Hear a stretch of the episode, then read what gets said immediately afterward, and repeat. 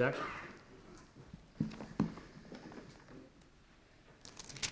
Did you recognize me with a mask on? Good morning, everybody. Sure good to be with you on this beautiful Lord's Day. Thank you so much for allowing me to be here. Thank you for the, to the elders for uh, the invitation. It really means a lot that I can come and, and teach God's word again to you. Church means a lot to me, and I have so many fond memories of, of being here and worshiping with you. I've got a lot out of the worship service thus far. I hope that you have as well, and that we can continue that in this sermon as well.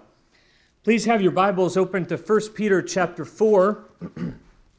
1 Peter chapter 4. And you can mark your Bible there if you have a marker. Go ahead and slip it there. We're, we're not going to really turn away from it except to be in 1 Peter the whole time. But I want to read the text that we're going to break down this morning. It's going to be verses 12 through 19. 1 Peter 4, verse 12 through 19. Beloved, do not be surprised at the fiery trial when it comes upon you to test you, as though some strange thing were happening to you. But rejoice insofar as you share Christ's sufferings, that you may rejoice and be glad when his glory is revealed. If you are insulted for the name of Christ, you are blessed, because the Spirit of glory and of God rests upon you. But let none of you suffer as a murderer, or a thief, or an evildoer, or as a meddler. Yet if anyone suffers as a Christian, let him not be ashamed. Let him glorify God in that name. For it is time for judgment to begin in the household of God. And if it begins with us, what will become the outcome of those who do not obey the gospel of God? And if the righteous is scarcely saved, what will become the what will become of the ungodly and the sinner? Therefore, let those who suffer according to God's will and trust their souls to a faithful Creator while doing good. First Peter has a lot of different themes in it. It's a pretty diverse book. But the theme that Peter comes back to repeatedly, almost ad nauseum, to people who live in a very comfortable society is the, is the theme of suffering. Allow me just to do a survey of the book, just very quickly. Go back to chapter 1, if you will. Just read these verses very quickly. Verse 6 of chapter 1, 1 Peter 1, verse 6. In this you rejoice, though now for a little while, if necessary, you are grieved by various trials. Look at chapter 2 and verse 4 as you come to him, a living stone rejected by men in the sight of God. We are rejected. He doesn't say we might be. Look at chapter 2, verse 18, verse 19, excuse me. This is a gracious thing when mindful of God, one endures sorrows while suffering unjustly. What credit is it if when you sin you are beaten for it, you endure? But if you do good and suffer for it, you endure. This is a gracious thing in the sight of God. Drop to chapter 3 and look at verse 14. This was our scripture reading. But even if you should suffer for righteousness' sake, you will be blessed. Have no fear of them, nor be troubled. Look at verse 17, chapter 3. For it is better to suffer for doing good, if that should be God's will, than for doing evil. And lastly, chapter 4 and verse 4.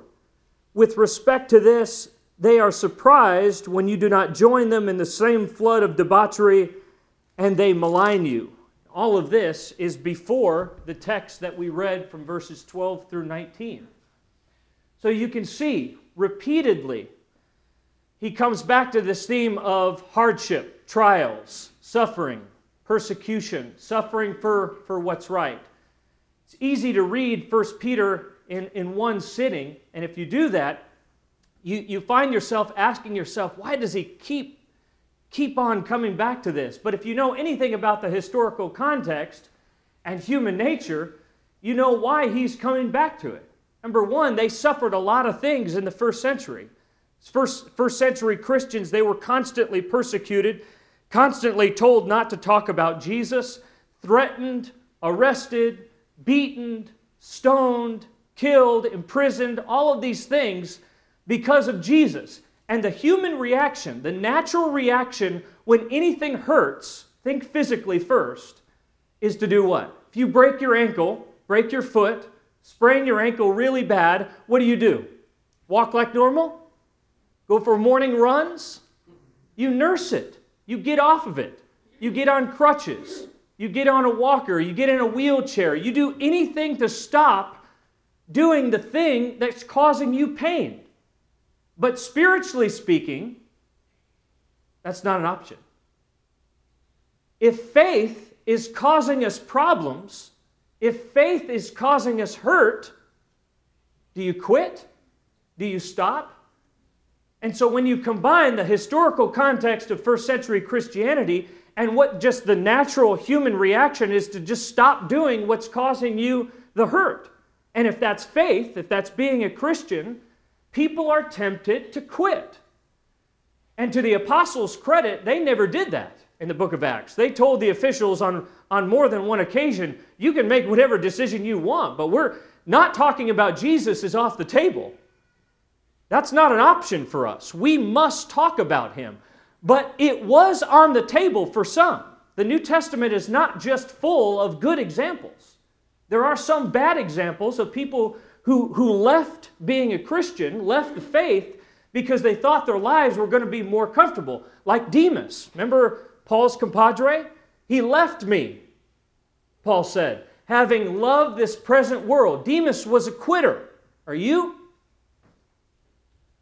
The book of Hebrews, Brother Dave mentioned this at the very beginning during his, his announcements uh, of how what the, the book of Hebrews was written for. People were thinking about quitting the faith or going back to the Old Testament, which is quitting the faith. And why would somebody want to quit on Jesus, where our peace is, where our assurance is, where the hope of salvation is? Why would somebody want to quit on Jesus?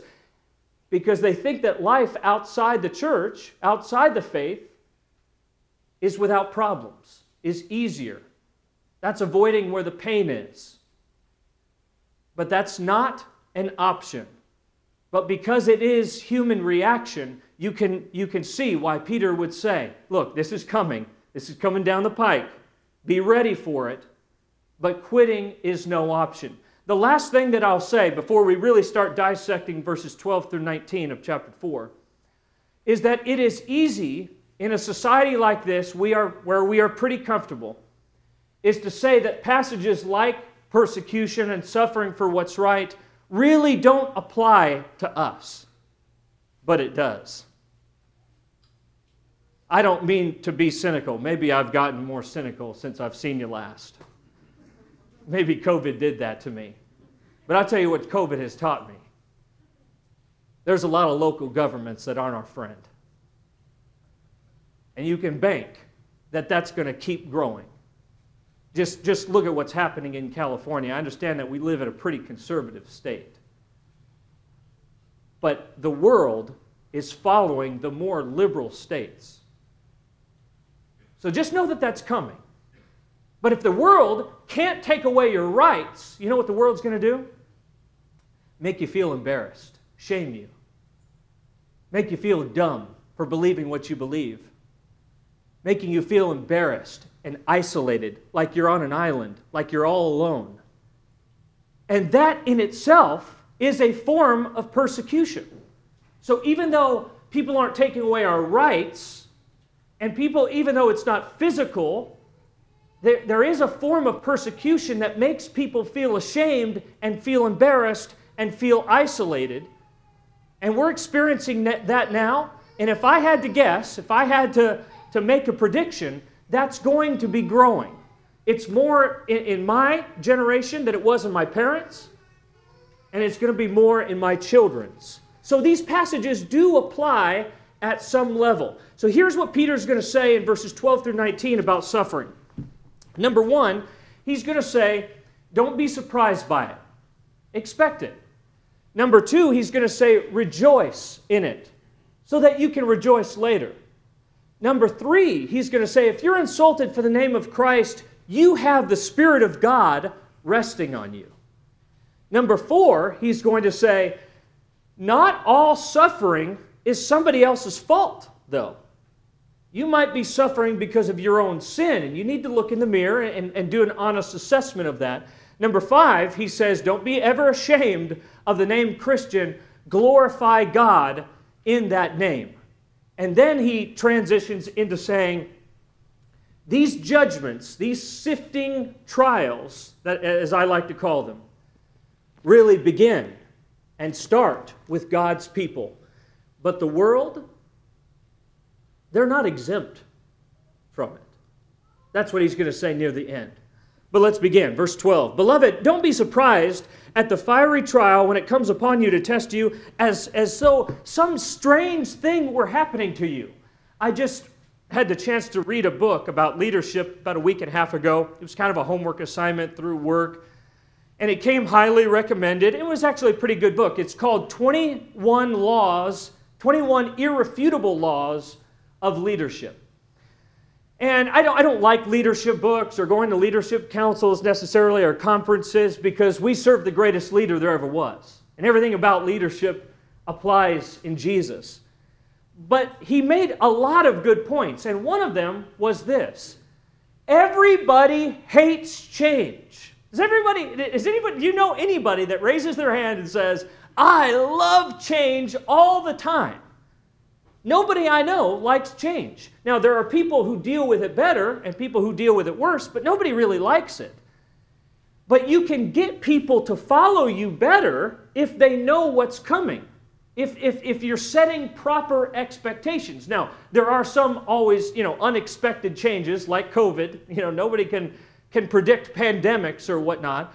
But if you can give people proper expectations, people always deal better with change. Now, listen, the apostles didn't write any leadership book, but they were masterful leaders. And what are they constantly doing to New Testament Christians as they write to them, as they teach them? Aren't they building proper expectations about the suffering, about the trials to come? And so you find statements like Paul to Timothy all who desire to live godly will be what? Persecuted. He's setting expectations with Timothy, and Timothy, as a preacher, is to go preach that. All who desire to live godly in this present age will be persecuted, he says. And then you have First Peter. We read all the statements at the beginning of this lesson. What's Peter doing? He's setting proper expectations. You have Paul and Barnabas going back through Iconium, Lystra, Antioch, where they had just taught in, first, uh, in Acts chapter 14, and it says that they were strengthening the, the, disciples, encouraging them to keep the faith, saying, Through many tribulations we must enter the kingdom of God. By the way, that doesn't sound much like encouragement to me, strengthening, but it is. It's setting proper expectations of what to deal with. So, does it surprise you when you get put in a situation that's awkward? where you get put in a situation where you feel embarrassed, where people shame you. Does that surprise you any? Maybe it's because we're not doing as great of a job in the 21st century of emphasizing proper expectations. The world is not our friend. We must love them, but they're not our friend. So don't, don't be surprised by it. Number two, Look at verse 13. Rejoice insofar as you share Christ's sufferings, that you may be that you may also rejoice and be glad when his glory is revealed. You know, when we talk about trials and hardships, normally what we quote is James chapter 1. Count it all joy when you fall into various trials, knowing that the testing of your faith produces endurance. Let endurance have its perfect result, that you may be perfect and complete, lacking in nothing. That is the text that we often teach from when talking about trials, and it's a good one. It says that positive things can come from trials. But that's not what Peter says here. What he says is rejoice when you suffer so that you can rejoice later when Jesus comes again. That's a rough paraphrase. But what the, what's the point here? That if you suffer now for your faith, if you suffer for what's good right now, you're on the right track to rejoice later on. It is a sign of your legitimacy that you are a true child of God if you suffer now. And if you think that's saying it too, too strongly, take it up with the Hebrews writer. Because in Hebrews chapter 12, he says, talking about discipline, talking about trials and hardships, only legitimate children experience discipline. Only legitimate ones. So if you're suffering now, it's a sign of your legitimacy. Take heart in that. Number three, if you're insulted for the name of Christ, he says, the Spirit of glory and of God rests upon you. I could not find another verse that said those things. And maybe you can, maybe you know of one. And the Bible only has to say something once. I know some of you are thinking that right now. And, and that's good. The Bible only has to say something once. There you go, I, I said it. But I don't know of another instance. I, I know of instances like on the Sermon on the Mount that say that you're blessed if you're persecuted. But I don't know of another instance that says if you're persecuted or insulted that you have the Spirit of God. But let me flip the phrases because I think it makes it more powerful. If you have the Spirit of God, and all Christians do, if you have the Spirit of God, you will be insulted. Whoa, that, that, that makes it a little bit more palatable, doesn't it? That, that makes it a little bit more easier for me to understand. If you have the Spirit of God, you can bank on the fact that you will be insulted. Hey, sounds like we're setting expectations. I heard a guy talk about that one time. Number four, not all suffering is somebody else's fault. This is, look at verse 15. 1 Peter 4, verse 15. Let none of you suffer as a murderer or a thief or an evildoer or as a meddler. This is one of those, and I'm not being disrespectful, but it's one of those duh statements. Like, why would Peter have to say that? Let none of you suffer as a murderer? Yeah, I, I, we all know that, Peter. You didn't have to put that in there. Let none of you suffer as a thief. Yeah, we get that. Don't steal. Or as an evildoer, or as a meddler. But it's actually, you know, in the context, what you can deduce was happening happens in America too. And that is, people have this woe is me attitude. You know, they put the back of their hand on their forehead and say, uh, you know, I must be suffering all the time just because I'm a Christian. And not all suffering is any, somebody else's fault. But you see this in America. It's called the victim mentality. The boss always picks on me. Well, maybe he picks on you because you're not doing a very good job. Is that, a, is that even a remote possibility? Law enforcement, they hate me. They're always looking for me, they're always looking down on me. Is it possible that you're breaking the law? And it sounds crazy, but people think like this. So have an honest enough perspective to look at your suffering and say, is this because of my own sin? Is it because that I, have I've made a mess of my life? So as you hear people talk about, I'm in debt up to my ears, and my marriage is falling apart, and my kids are out of control, and this, that, and the other, and, and although we need to say it in love, and we need to lead people to these conclusions in love, it could be that we're suffering because of our own sins. And if that's the case, Peter says, clean that up. Let's, let's not have people say those types of things about Christians.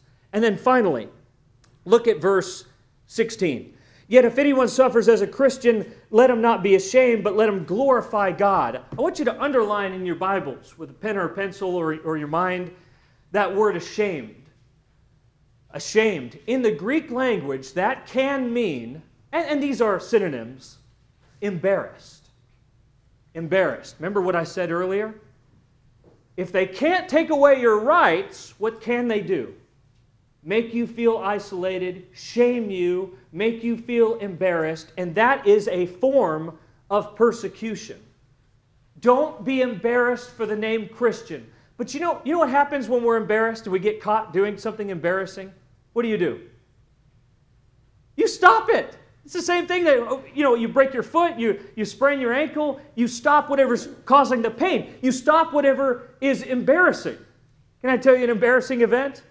When I was a kid, I loved to watch Rocky, right? Rocky Balboa. Any movie, any sports movie that has an underdog in it, you can bank that I've watched it like 50 times.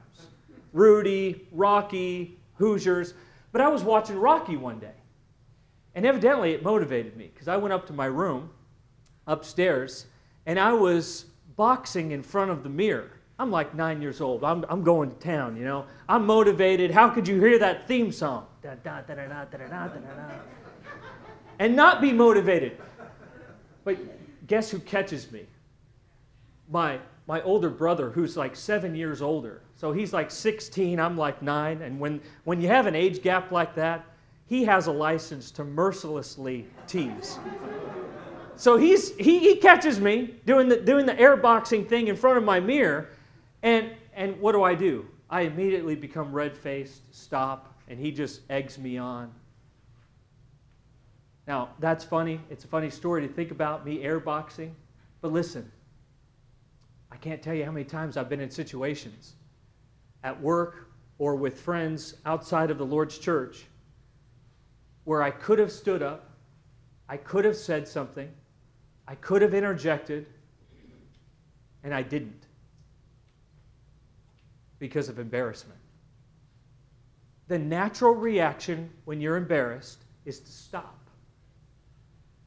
But that's not the direction Peter says. He says, don't be embarrassed about being a Christian. But that's not the end of the exhortation, is it?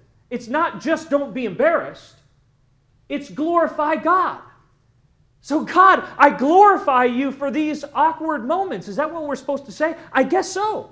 But listen, that sounds weird, but if we are in an awkward position, an embarrassing position, it's probably because we have the greatest moment right there to influence somebody.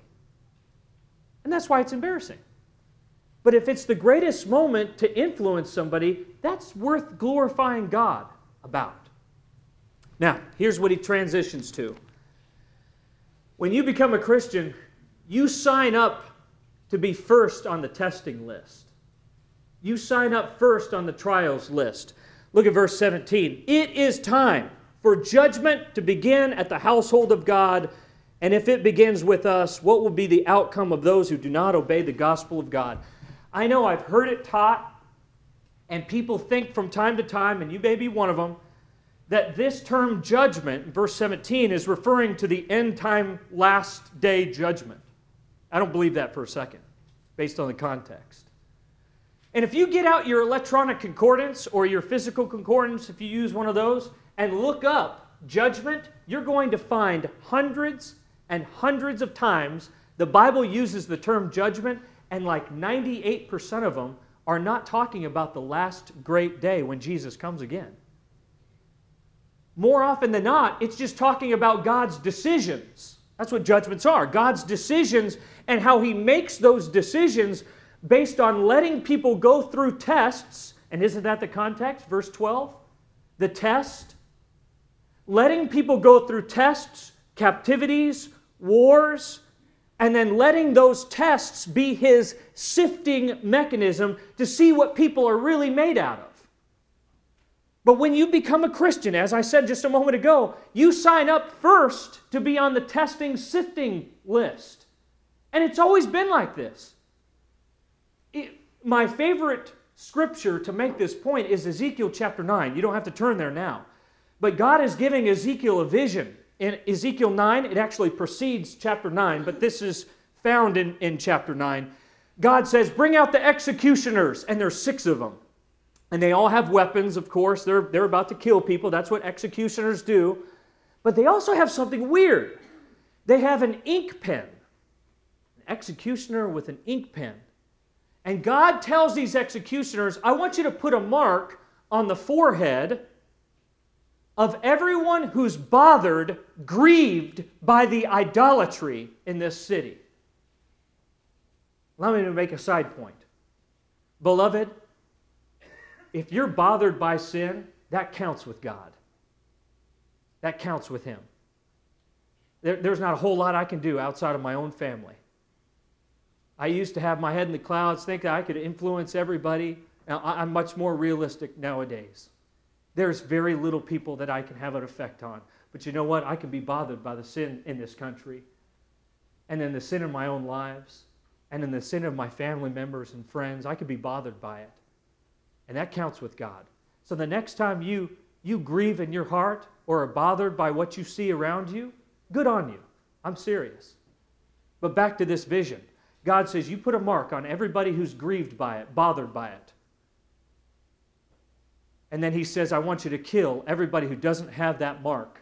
And this is what God says You begin, you start in my sanctuary. It's always been like this, beloved. But if God is not going to spare the church from hurt, from trial, from hardships, from these judgments, if God is not going to spare the church, what will become Uh, of those who don't obey the gospel? You think God's going to let them off the hook? No way, no how. So, there might be some, some people in the audience, and I would guess that there is, in a crowd this large, there might be some people in this audience who are thinking about leaving the faith. And I want to tell you if you think the world is spared from trials and hardships, hard times, think again. It's just for different reasons. You just they're just not experiencing it because they're a Christian, that's all. But life is not easier as an unbeliever. And this is how I interpret the next statement that's quoted. And verse 18 if the righteous is scarcely saved, unfortunately, this has been used to, to scare people in the church. Like people are barely going to get into heaven, they're going to squeak into heaven. The righteous are going to squeak by and barely get in. I, I don't think that at all. Peter, in the next letter in chapter 1 of Second Peter, he says if you're adding stuff to your faith and you're growing, an entrance into heaven is going to be richly provided to you. Does that sound like you're going to squeak in? And you might be saying, well, that's people who are adding to their faith. Well, 1 Peter 4 is talking about the righteous. No, no, no. I, I don't believe that it means that people are going to squeak by and pe- we're going to be surprised. Like, how'd you get in here? You just get in the back gate? No. Anybody's there, going to be there because they're clean in Christ. So, what does it mean? Scarcely can be translated with difficulties. If the righteous are saved with difficulties, with hardships, with trials, with these sifting judgments, if the righteous are saved like that, and God is not sparing them from that, what will become of the ungodly and the sinner? It's the exact same point that he made in verse 17. Peter's just saying it twice, back to back, in different ways. He's not letting the world off the hook, but we are first. We are first. So, as America keeps declining, you can expect the church to have the hardest time first. Expect it. And if everybody's going to go through these sifting judgments, you know whose side I want to be on? I want to be on God's side. And that's what he says in verse 19. Therefore, let those who suffer according to God's will entrust their souls to a faithful Creator while doing good.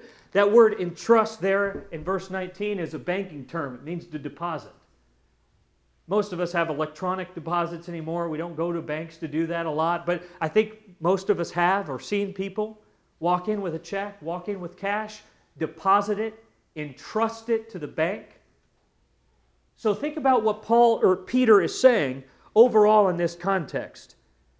If nobody is going to be exempt from these sifting judgments, if nobody is exempt from trials and hardships, we're just first on the list, that's all.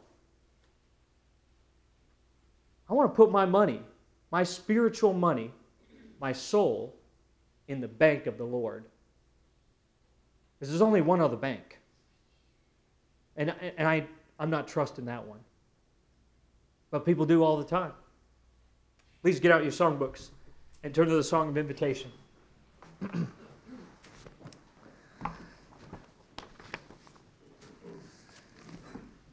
Put your soul in God's bank, right here, right now, by confessing the great name of Jesus, turning away from sin, and being baptized in the name of Jesus Christ. God's promise is He'll take away all your sins. Live in Christ. Live with these good people who are trying to follow Jesus Christ. Will you come as together we stand and sing?